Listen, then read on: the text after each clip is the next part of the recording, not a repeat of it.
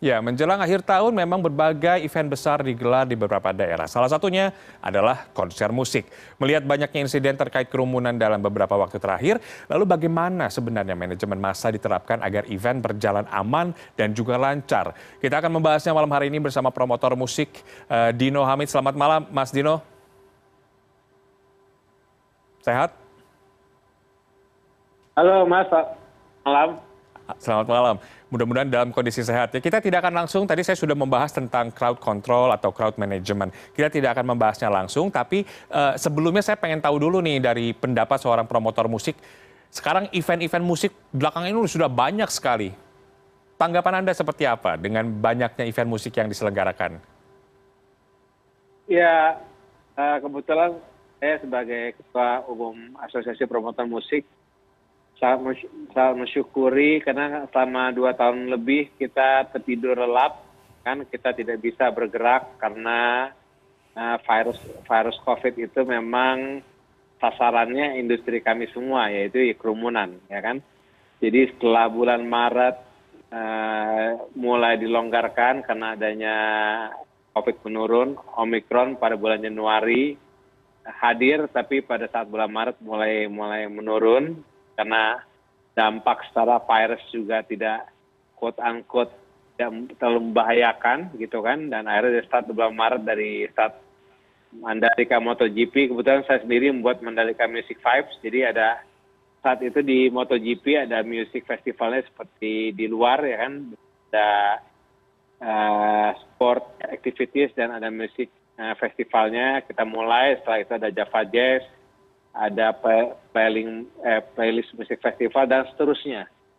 Dan kita anggap eh, industri event uh, di saat post pandemi itu malah lebih luar biasa luar biasa dahsyatnya respon publiknya. Karena mungkin karena setelah dua tahun kita semua uh, uh, calm down gitu semua banyak aktivitas di rumah di saat di saat ada kesempatan untuk kita bersosialisasi menikmati musik secara langsung berinteraksi kita lihat industri kami sangat direspon sangat positif gitu mas. Ya, nah ini kan seperti euforia atau dahaga masa akan hiburan itu dibayarkan oleh konser-konser semacam ini. Tapi kan ini seharusnya menjadi peluang ya bagi para uh, penyelenggara event. Sayangnya seakan euforia ini jadi tidak terkontrol dan terkesan banyak yang membuat event asal-asalan pendapat Anda? Uh, jadi memang uh, kalau saya boleh sharing uh, pada saat awal pandemi itu memang uh, saya bersama promotor-promotor yang quote unquote memang sudah menjalani industri uh, pertunjukan festival secara profesional contohnya seperti mbak dewi gonta di java jazz festival mas anas di eh, raja wali prambanan jazz terus ada mas david karto di Synchronous fest ada nada promotama ada uh, mas doni dari hammer sonic yang memang kita promotor yang sudah konsisten beberapa tahun mengadakan music konser festival kita memang selama dua tahun terakhir saat pandemi memang fight untuk agar industri kita bisa kembali bisa beraktivitas dan beradaptasi dengan kondisi hari ini gitu. Hmm. Nah di saat pandemi mulai mulai apa, uh, hilang atau kita anggap adaptif gitu ya karena virusnya masih ada tapi mungkin uh, kita semua sudah bisa beradaptasi, beradaptasi banyak promotor baru yang hadir juga dan kita cukup mensyukuri. Kenapa? Semakin banyak promotor baru berarti secara market share semakin besar.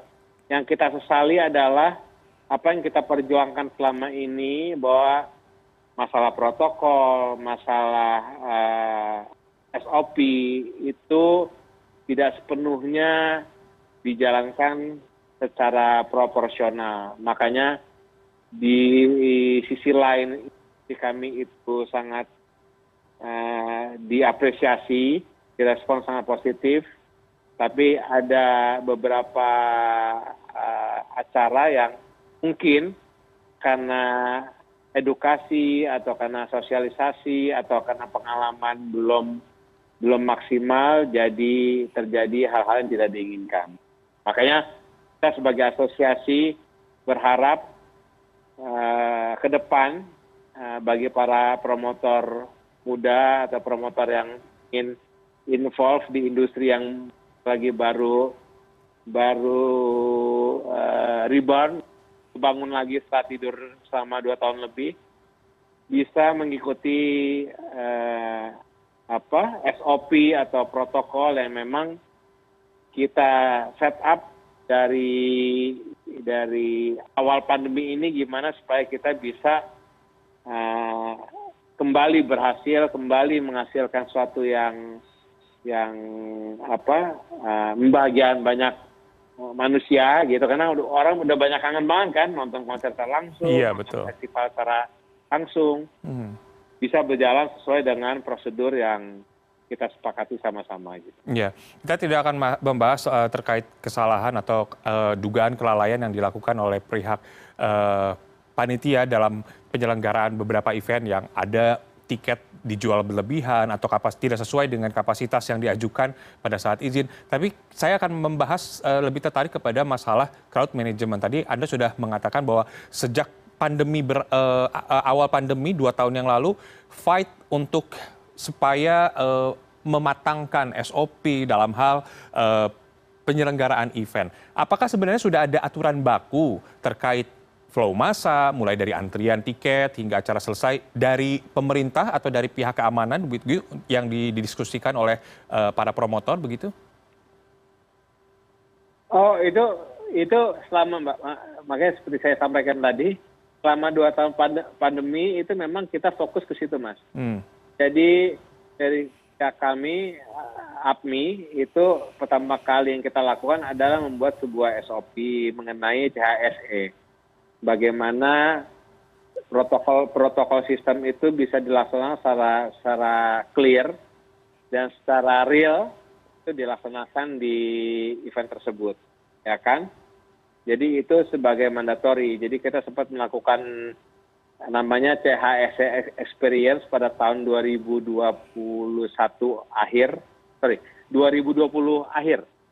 Itu kita coba di beberapa kota dan alhamdulillah berjalan lancar bagaimana supaya di saat itu covid juga masih cukup tinggi kita coba ya kan dan sistem itu akhirnya dijadikan manual untuk mendapatkan perizinan di event-event yang akan dijalankan oleh promotor-promotor uh, di Indonesia gitu. Ya, oh, nah, Mas Dino, tapi kalau itu yang ya. kita harapkan bisa terus dijalankan oleh setiap promotor nantinya gitu. Jadi di saat memang itu tidak dijalankan ada resiko maka kita menganjurkan uh, komitmen terhadap CSE uh, protokol jalankan. Termasuk mengenai uh, safety uh, safety system.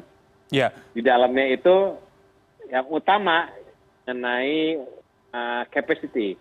Hmm. karena kita semua bisa ngitung karena di, di rumus di rumus sebuah pertunjukan atau di sebuah festival itu sudah ada rumusnya satu meter itu maksimum di tiga orang apalagi di zaman covid ini yeah. maksimum itu di dua orang jadi kalau kita punya capacity seribu meter ya kita harus bisa hitung maksimum kapasitas orangnya di 500 sampai 700 orang secara maksimum. Ya, itu tadi sudah saya uh, bahas juga terkait dengan apa yang harus dilakukan di dalam uh, sebuah venue yang sudah ada hitungannya sendiri begitu. Tapi kalau melihat uh, kasus kemarin, uh, bahkan pihak polisi sudah melarang atau memberhentikan event yang seharusnya dijalankan tiga hari menjadi dua hari saja.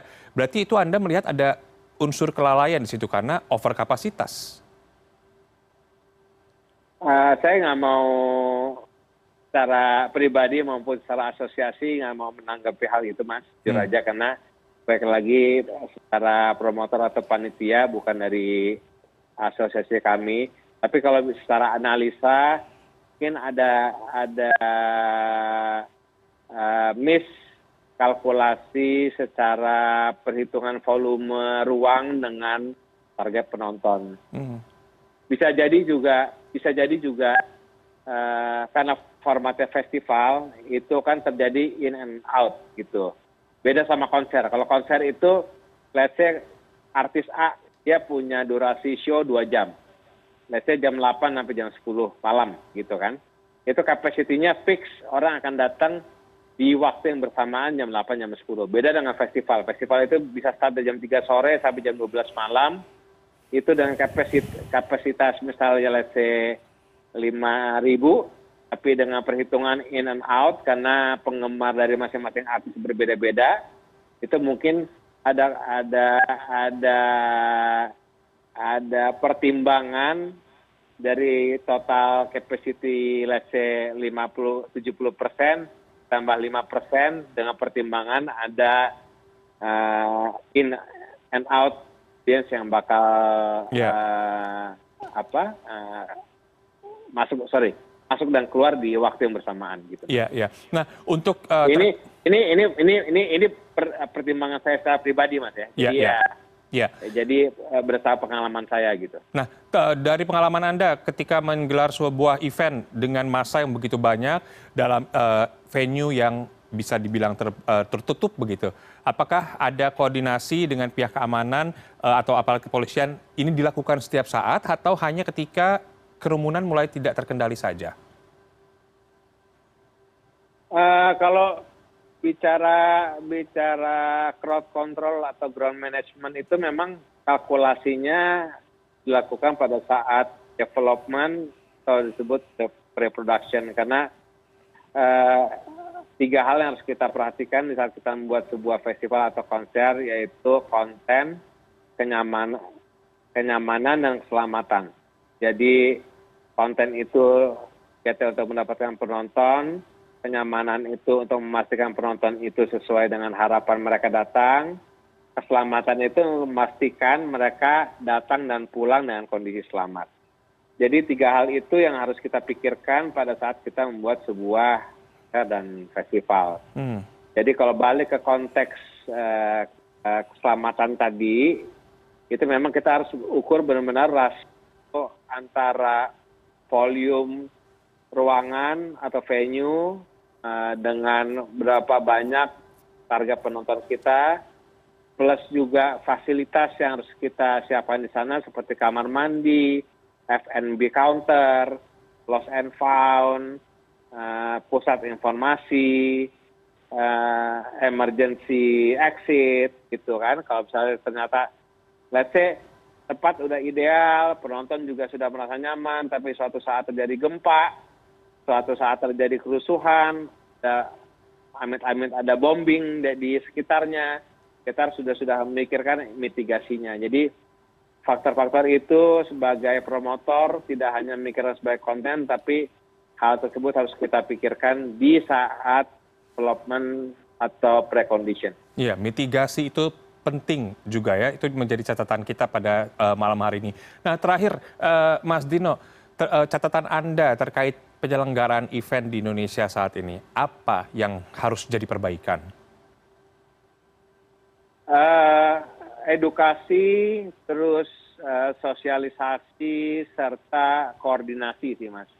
Karena jujur saja uh, pandemi ini banyak sekali promotor-promotor atau eh promotor lah saya sebut ya karena agak beda antara promotor dengan io eh, secara visionnya kalau missionnya sama nikel sama tapi secara visionnya beda. Banyak promotor baru yang saya lihat juga potensial yang bagus tapi memang harus banyak uh, proses belajar mengenai hal yang tadi saya sampaikan dimulai developmentnya dimulai uh, ya, faktor uh, konten kenyamanan dan keselamatan. Terutama mengenai mitigasi. Itu hal yang sangat penting harus benar benar diperhatikan bagi semuanya termasuk saya juga sampai saat ini. Terus mempelajari bagaimana untuk uh, memproses sebuah mitigasi. Karena mitigasi itu hal yang sangat penting. Kita nggak ada yang pikirin mengenai gempa, mengenai sebuah uh, apa hujan petir ya, atau apa pun kondisinya sifatnya alam. Karena kondisi alam itu kita tidak bisa prediksi kan. Hmm. Jadi faktor mitigasi itu memang harus benar-benar diperhatikan. Ya, tentunya uh, kita berharap saja tadi selain uh, mitigasi perbaikan-perbaikan di sektor keamanan dan juga keselamatan untuk para pengunjung yang kali ini atau yang uh, para masyarakat yang sehaus akan hiburan uh, bisa dapat direncanakan dengan matang sehingga masyarakat bisa menikmati hiburan ke depannya dengan event-event yang luar biasa seperti musik, olahraga, dan lain-lain agar tidak terjadi uh, petaka yang menyesakan bagi kita semua. Terima kasih uh, Ketua Asosiasi Promotor Musik Indonesia, Mas Dino Hamid. Salam sehat selalu, Mas. Terima kasih.